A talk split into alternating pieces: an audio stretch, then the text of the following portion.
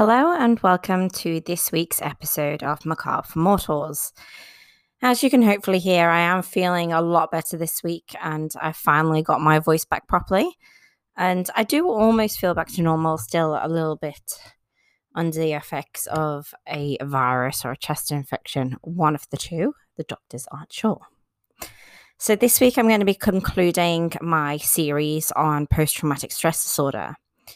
And this week, I was going to focus mainly on um, studies about victims suffering with post traumatic stress disorder under different circumstances, and in some ways, how it can affect people's lives. Just a reminder as well that June is post traumatic stress disorders focus month. I know myself, I'll be making myself more aware of the community and also donating to the causes in order to help those people who are suffering. I hope this series will have given you the insight into the, disorder and might give you some ideas or tools to be able to help yourself if you're suffering, or those you love, or your community as well. So, as I said, let's just get started and finish the third final part.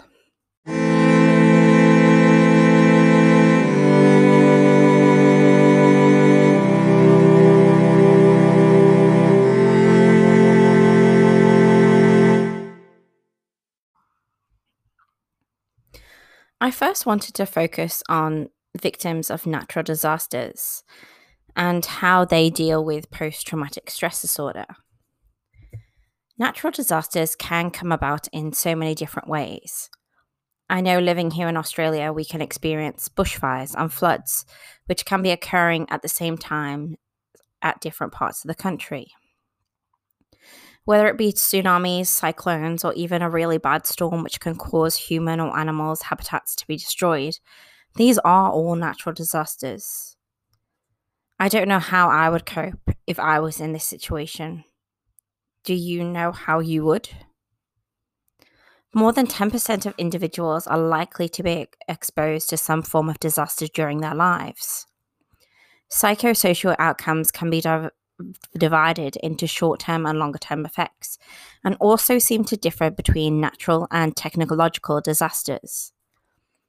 The effects of natural disasters in general are no longer detectable after two years, whereas the effects of technological disasters are more prolonged. As with other forms of post traumatic stress disorder, important modifying factors include the specific nature of the traumatic exposure, the individual's characteristics, and the recovery environment. Disasters may be unique in the centrality of the community's role in planning for and warning of a disaster as well as the community's immediate and short and long term interventions. In 1987, Madakasira and O'Brien released a paper on acute post traumatic stress disorder in victims of natural disasters in the Journal of Nervous and Mental Disease.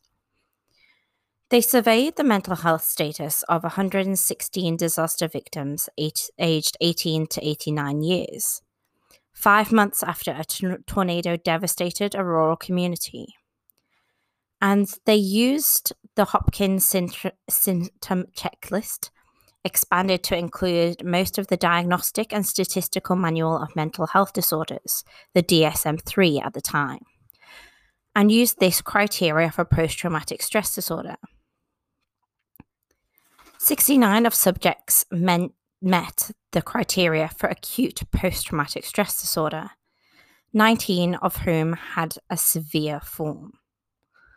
Although an inadequate degree of social support was more often noted in the victims with severe post traumatic stress disorder, other demographic factors and a degree of injury or property damage did not appear to be related to the presence of post traumatic stress disorder. Severity or presence of PTSD was supported by high scores on all the HSCL subscale factors. And the findings from this study suggest that high incidence of acute PTSD in victims of natural disasters and the potential value of their HLSCL in screening for post traumatic stress disorder in large populations. I then wanted to see whether there was anything that looked a little bit further. And the next paper that I found was published in 1992 by McFarlane and Papay, which looked at multiple diagnoses in post traumatic stress disorder in victims of natural disaster. This was also published in the same Journal of Nervous and Mental Disease. In this study, they examined the onset of post traumatic stress disorder, anxiety, and affect disorder in a population of volunteer firefighters who were victims of a natural disaster. They looked 42 months after the disaster, and it actually showed that 135 firemen were at high risk for PTSD based on general health questionnaire results and 40 firemen who were not at risk were interviewed. The disaster was associated with the rise in the prevalence of psychiatric disorder, PTSD. And PTSD was the most common disorder, and major depression the next most common. 77% of the subjects who developed PTSD also dis- developed another disorder. Whenever we think of a natural disaster, we tend to think of the victims of people losing their homes or actually being involved. But I thought this was a really good look at the view of a firefighter, of someone who had to go in and rescue. I know they are trained, obviously, to be able to go into situations like this, but I don't think any sort of training can prepare you for the mental stress and the mental load that you could actually be faced with. And I think this also harkens back to how people cope in the armed forces and how we just expect them to be able to function normally because this is their job. But I don't think anybody can prepare for that. We can have some resilience to some things, but I think exposure to things is, is always going to cause some sort of disorder because you're exposed to a high stress environment. And I don't think you can be trained for every single situation that you're going to come up against. And I think sometimes some situations are just so unique and so triggering that it can actually trigger those post traumatic stress disorder.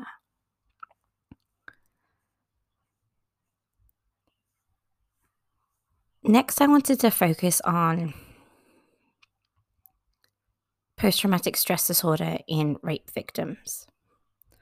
Obviously, this is a huge trigger warning for anybody who has um, experienced any sort of rape or sexual assault.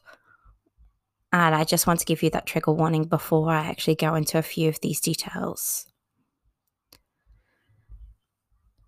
So, I actually looked at a study that was first published in 1992 by Barbara Osway Rothenblum, Edna Foa, David Riggs, Tamara Murdock, and William Walsh. This was the prospective examination of post traumatic stress disorder in rape victims. They wanted to look in this study at post traumatic stress disorder and related psychopathology and they examined 95 female rape victims beginning soon after their assault. They put here that the mean amount of time that they first were examined was about 12 days. The subjects were assessed weekly for 12 weeks, and 94% of women met symptomatic criteria for PTSD at assessment 1 decreasing to 65% at assessment four. So that was about 35 days post assault, and 47% at assessment 12, about 94 days after their assault. PTSD and related psychopathology decreased sharply between assessments 1 and 4 for all women. Women whose PTSD persisted throughout the three month study did not show improvement after the fourth assessment. And women who did not meet the criteria for PTSD three months post assault showed steadily improvement over time. This pattern was evidenced even after initial PTSD severity was statistically controlled. Moreover, PTSD status at three months post assault could be predicted with a high degree of accuracy by two brief self report measures administered at the first assessment. The implications of the present findings and directions for the future research are discussed in this paper. I thought this one was really unique as it actually addressed women for three months after an assault. And I still, I think that's still a very short amount of time. I don't think that we can accurately say whether someone's going to have post traumatic stress disorder that quickly. I think sometimes a lot of people have some really good coping me- methods and then later on, say in 12 months' time, something could just set them off and trigger the post traumatic stress disorder.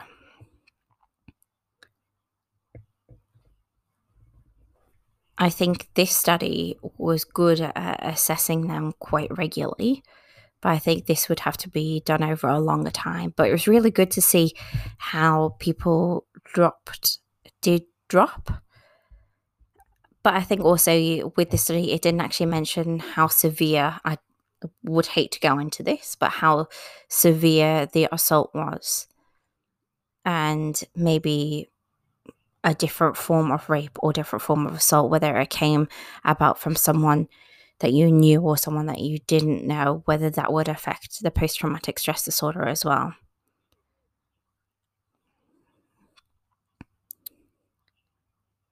I also wanted to see how people's lives can be overall affected by post traumatic stress disorder. As we know, the triggering things that can obviously affect someone's life on a day to day basis. But I wanted to see whether it actually um, affected the functionality of things that are things that we don't think about it, like automated things that we do.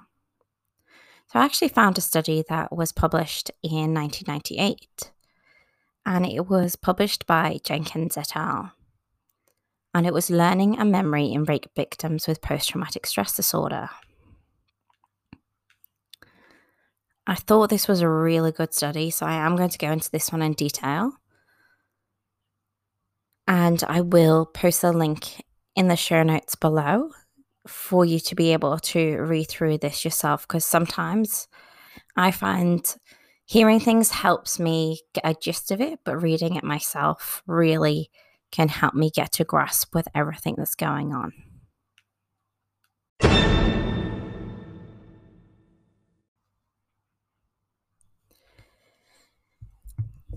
Studies have shown memory deficits among combat veterans with post traumatic stress disorder.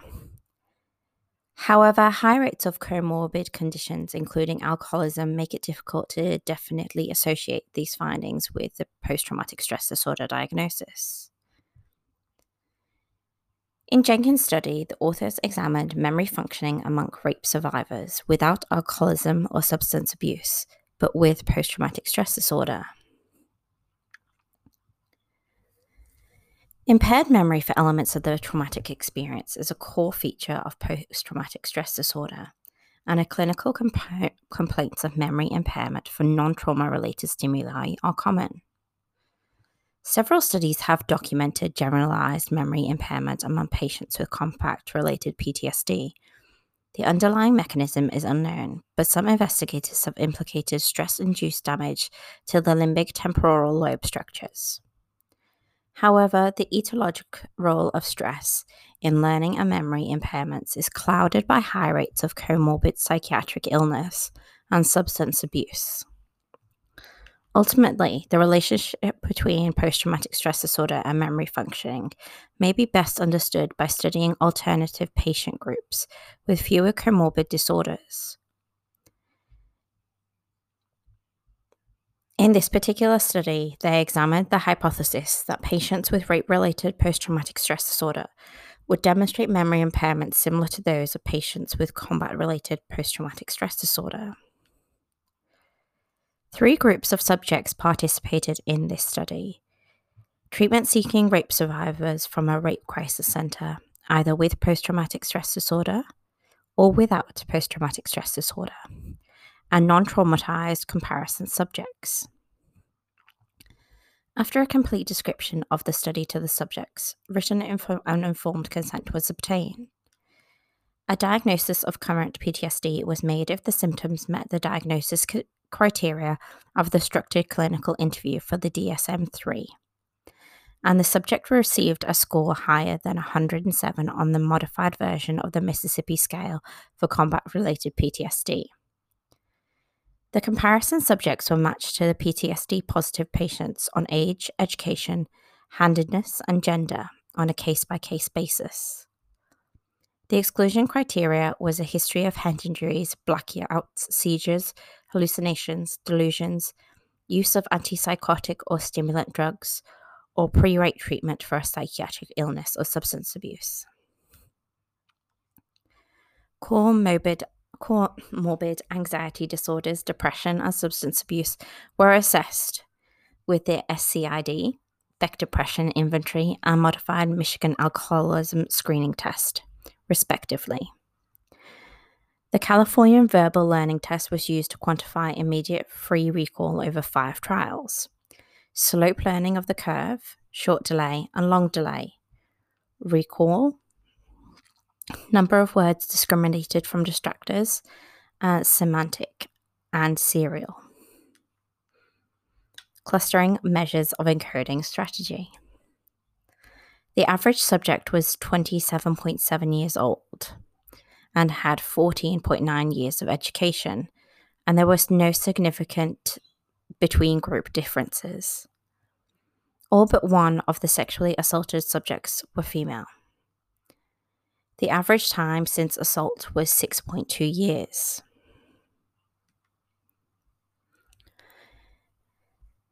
The post traumatic stress disorder positive group reported more depressive symptoms than the other two groups, and over one half of the PTSD positive group, 53%, had a moderate or severe levels of depression, compared to about 6% of the PTSD negative group and 0% of the non traumatized subjects. No between group differences was noted in the scores of the modified Mississippi test. The post traumatic stress disorder positive and the post traumatic stress disorder negative groups did not differ in the rates of anxiety disorders. Thus, the current design controlled for the comorbid anxiety disorder, including the comparison group with equivalent rates, and for alcohol, alcohol use,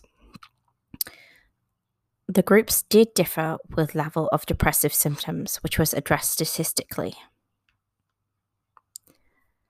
On the Californian Verbal Learning Test indices, the performance of the PTSD positive group was worse than all of the other two groups on numbers of words learned and the short delay free recall. While these differences did not attain the adjusted alpha level of statistical significance, they do represent a clear trend towards worse performance by the PTSD positive individuals on these measures of short term memory. This interpretation is consistent with all the significant impairments of the PTSD positive groups in long delay recall. Post hoc analysis indicated that the PTSD positive subjects recalled fewer list items than did the PTSD negative and the compar- comparison groups.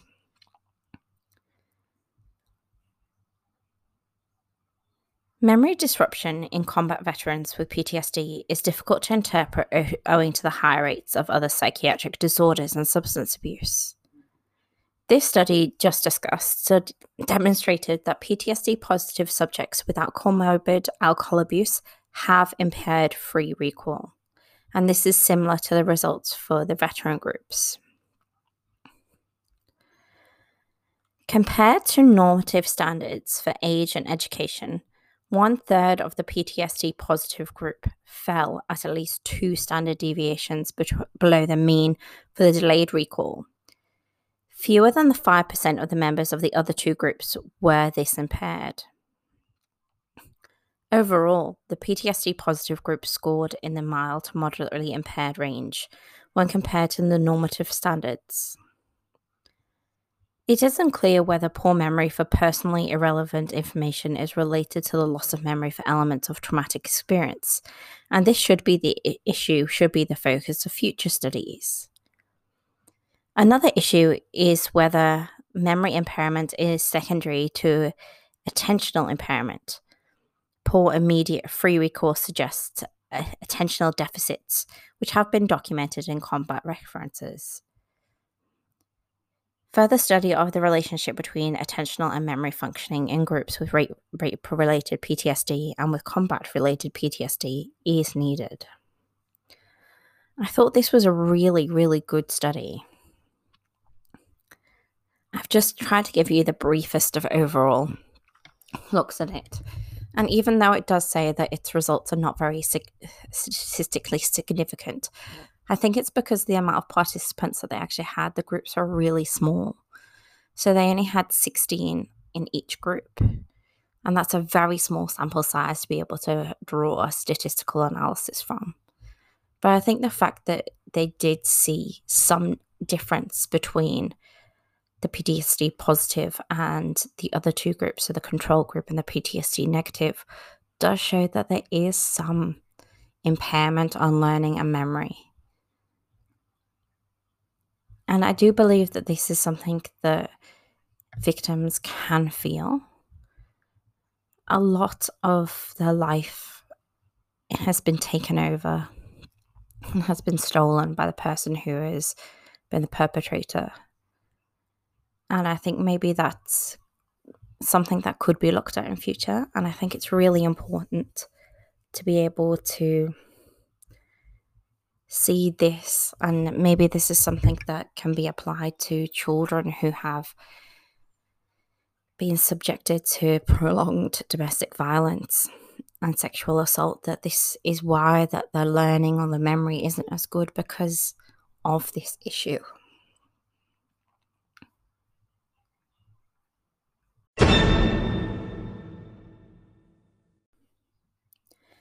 The next study I wanted to focus on um, was done by Johansen in 2007. It was published in the Health and Quality of Life Outcomes Journal. And it was called The Predictive Value of Post Traumatic Stress Disorder Symptoms for Quality of Life, a longitudinal study of physically injured victims of non domestic violence.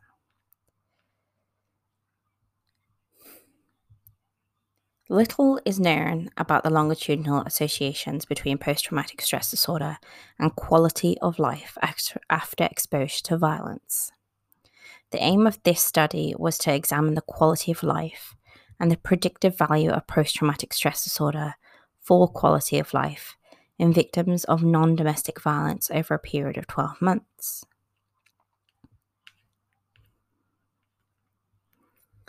The human response to interpersonal violence is one of the most important public health problems in the world. Exposure to a terrifying event such as violence may confront an individual with such horror and threat to a degree that unusual psychological defense is incapable of coping with the impact. The consequences may be temporal or permanent, and altering the capacity to cope changed concept of self, and reduced quality of life. Research does show that anxiety disorder, post traumatic stress disorder, is a common problem following violence, and that other emotional problems may be secondary to post traumatic stress disorder. Knowledge about people's experience of reactions following exposure to violence, including the impact of the quality of life, is needed to improve the understanding of these complex psychological processes. Publications on the subject of quality of life in psychiatric research are of later date than those somatic medicine. Quality of life has been defined in a number of ways, such as symptom status, functional health, general health perceptions, general life satisfaction, well being, and overall quality of life. Terms such as health related quality of life, function status, subjective health status, and overall quality of life are used interchangeably to express different aspects of the term of quality of life in the field. The World Health Organization defines quality of life as the individual's perception of his or her position in life in the context of the culture and value system in which he or she lives and in relation to his her goals, expectations, standards, and concerns. This definition reflects the multidimensional nature of quality of life, as the subject evaluation is embedded in the individual's physical health, psychological state, level of independence, social relationships, personal beliefs, and race relationships to salient features of the environment.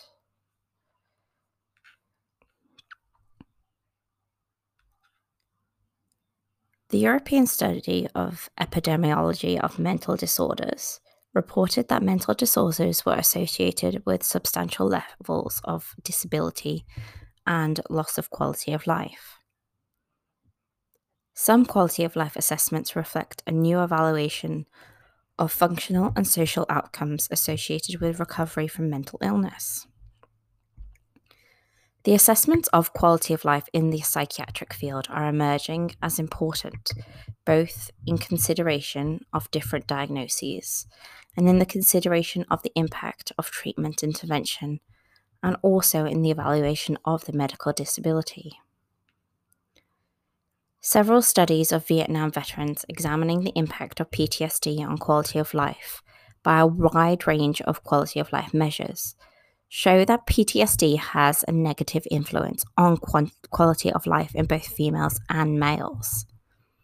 And the influence of the quality of life is not only found among veterans with the diagnosis of PTSD, but also among family members.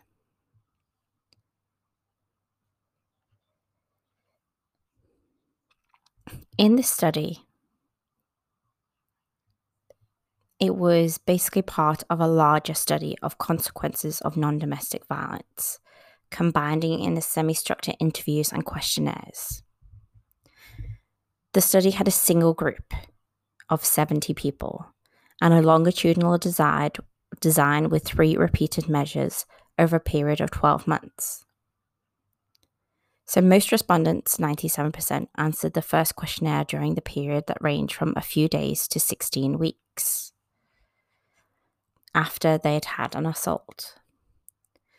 The second assessment was conducted three months later, and the third assessment was 12 months later than the first assessment.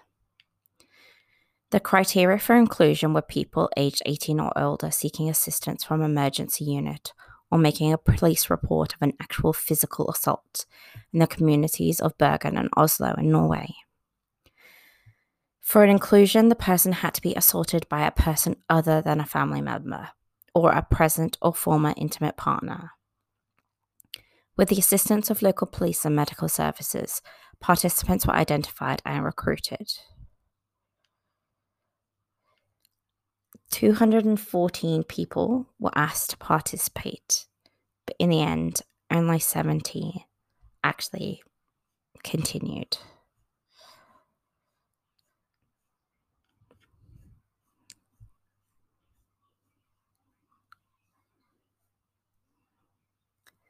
So, the quality of life BREF is a self report scale that consists of 26 items.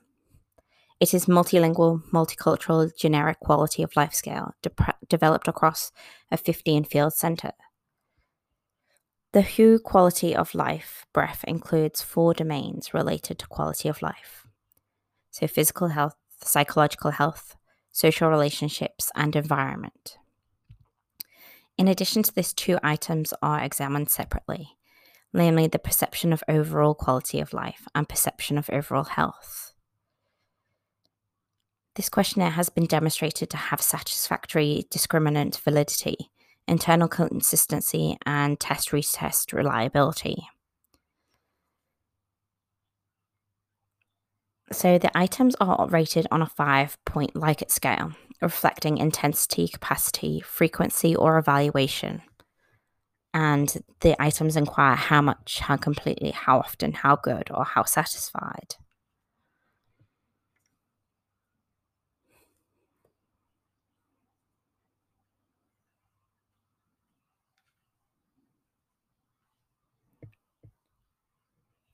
Post traumatic stress disorder symptoms.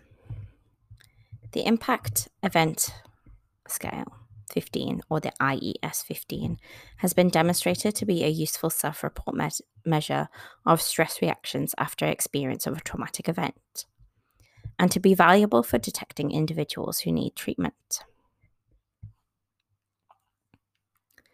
Perception of life threat. The victim's perception of threat to life and their fear of increased severe physical injury were categorized as felt life at risk, fear of increased severe physical injury, understood danger afterwards, and did not perceive the situation as dangerous and did not remember. Classification of physical injury. Participants were recruited from two main crime categories used by the police in the registration of violence assault and if inflicted bodily harm. Each case was classified at the first interview in cooperation with the police based on a judgment made using a combination of the level of physical injury and severity of intention of the perpetrator to cause harm, where physical injury is the most important criterion. The assault category compromises injuries ranging from a black eye to those that are quite serious, in addition to often include serious threats and more severe injury. The victims of inflicted bodily harm comprise people with the more serious physical injuries, ranging from near fatal injuries to different kinds of fractures or other com- comprehensive bodily injuries. Previous experience of being a victim. The participants had to answer just this simple question of whether they did have any pre- previous experience of being a victim and were categorized by a yes or no a- answer. Demographics. Demographic information such as age, gender, education level, cohabitation, marital status, and employment status were recorded.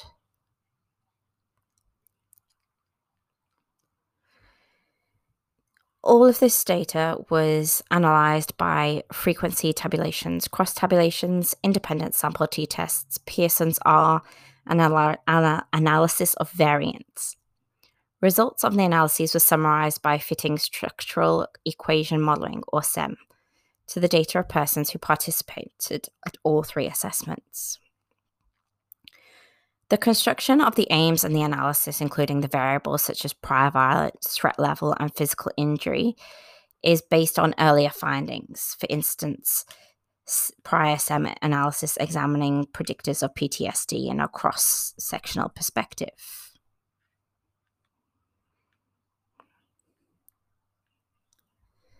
So, the results showed lower mean values of four domains physical health, psychological health, social relationships, and environment.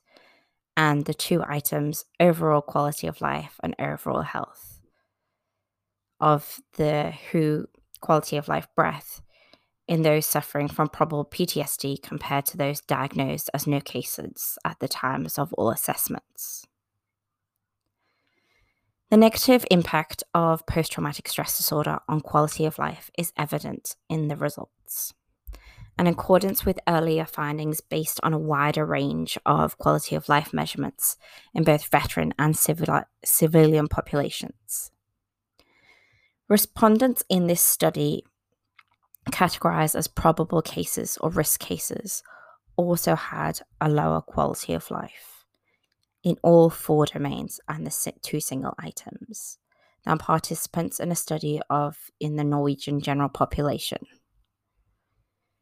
The results also showed that respondents categorized as no cases had similar or even better quality of life than participants in the study. The result of this study is in accordance with other research findings, for instance, Warshaw et al. in 1993, which found worse quality of life functioning amongst patients diagnosed with PTSD than among patients without the experience of potentially traumatic events.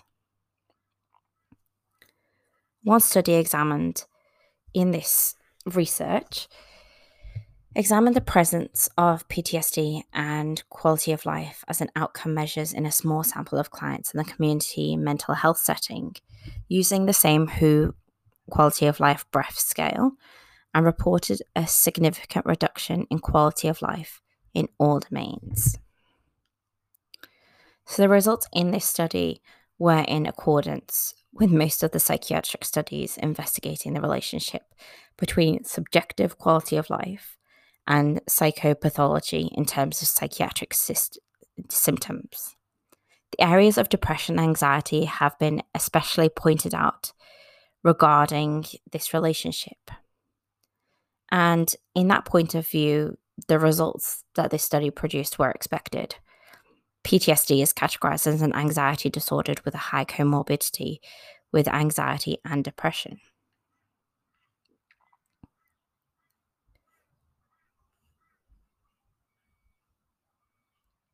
Preliminary evidence suggests that post traumatic stress disorder and panic disorder may have a stronger influence on perceived quality of life than other anxiety disorders and a longitudinal study investigating the relationship between PTSD and health related quality of life in injured trauma victims over a period of 12 months found that PTSD to be a predictor of reduced quality of life. So I found this study to be brilliant. I understand it's only over 12 months, but at least it gives you that snapshot of the 12 months. And I thought it was good how they focused on subjects who it wasn't a domestic violence, it was someone outside the home and not um, a significant partner. Because I think we do need to distinguish between the two of them. Again, I think it's a very small sample of people, but I understand victims not wanting to be part of a study. And this was something that they did actually men- mention. So only 49% of their respondents completed all the assessments over 12 months. It's unfortunate, but a common finding in longitudinal studies of injured or assault victims. Other studies show high levels of dropouts with rates between 40 and 53%, so this was quite normal. So, attribution introduces questions about who is dropping out, whether the most or least symptomatic participants are not responding to all of the assessments. And such a bias would be a potentially serious methodological problem. However, I still think it does show a really good significant in that people do perceive that their quality of life is reduced by their post traumatic stress disorder. Another limitation of that study is that only 17%, so 12 of the sample, were females. And actually, I think even though that is a limitation, I do also see this as a slight positive as well because when I was reading this study, for some reason in my head, I just thought it would be a mostly female population and a mostly female sample, but actually it was more male.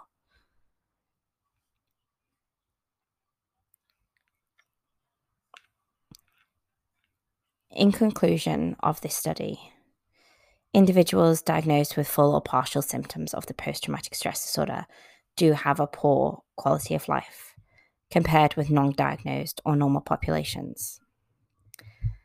These quality of life results demonstrate chronic, highly negative influences on the individual's perceived reality of their own situation. Early identification of probable PTSD and the impact of quality of life are very important because those who remain ill one year after the event rarely recover completely. The present findings have a clear practical implication. Firstly, clinical implications must be to prioritize interventions preventing development of post traumatic stress disorder. And secondly, to follow up on those with post traumatic stress disorder. In addition, in order to evaluate medical disability for financial compensation of victims of non domestic violence, an assessment of quality of life may be very useful. Post traumatic stress disorder has a high impact on quality of life in non domestic victims of violence, as measured by the WHO quality of life BREF in all domains. The presence of the PTSD in both the acute and later stages is a predictor of poor quality of life, and such knowledge might provide guidance about how to effectively implement preventative and early intervention strategies in this group of victims. The individual's perception of his or her own life, in addition to the symptoms and the illness, may increase both the patient's and therapist's priority and effort in regards to treatment. The diagnosis and the symptoms may not be the most central concern of the patient, and use of the quality of life assessment puts the individual at the center of the inquiry a more comprehensive approach by focusing on perceived quality of life as well as symptom reduction as therapeutic strategies on PTSD patients should be a huge consideration advancing in treatment outcomes. So, I just want to give my last thoughts on this study because I think overall that's what we need to see is how people's quality of life. So, where I mentioned the memory and learning above, that comes into your quality of life because it affects how you can go on with your life. So I think this study really hits the nail on the head. And I think that's why I feel so passionate about post traumatic stress disorder because it affects absolutely everyone. It doesn't mean that it's just people who are in the armed forces it's just people who get this. It can affect anybody. If anybody goes through a traumatic event. And I think by this, it, and the other studies have shown, if you have an early intervention, if you have the support systems around you, because you need to not be able to feel that. Because as soon as you hit that 12 month mark, it seems that it is more probable that you're going to have it for the rest of your life and then that will affect your quality of life.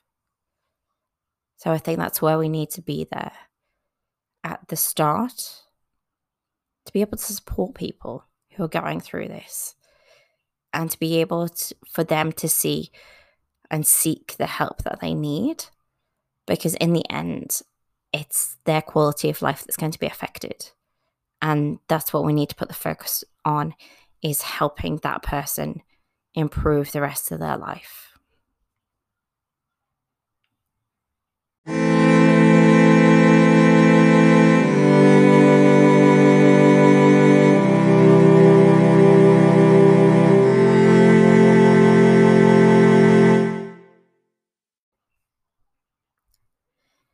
So, my sources for this week are the studies that I have discussed I will just list them out for you as well. And I'll also leave the links in the show notes below. So if you want to read any of them in a little bit more detail, then they are there for you. I just wanted to give a great overview of them.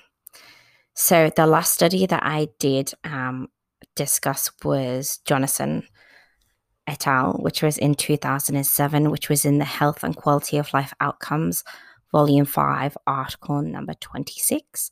And it was called The Predictive Value of Post Traumatic Stress Disorder Symptoms for Quality of Life, a longitudinal study of physically injured victims of non domestic violence. The study before that was um, Jenkins et al. in 1998 and that one is learning and memory in rape victims with post traumatic stress disorder.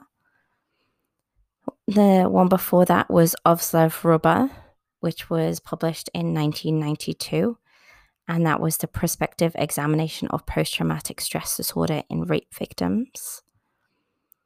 And then I also had McFarlane and Papay in 1992, which was the multiple diagnosis of post traumatic stress disorder in victims of a natural disaster in the Journal of Nervous and Mental Disease, 180 pages 498 to 504.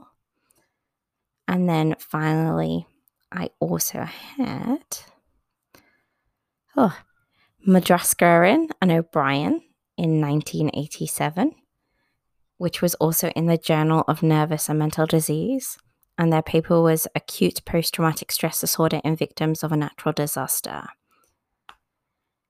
As I said, I'll post all the links up on there. I hope that this has been a really enlightening series for everybody. I know today's episode has been a bit long, but that last study was just really good, and I really wanted to put that out there.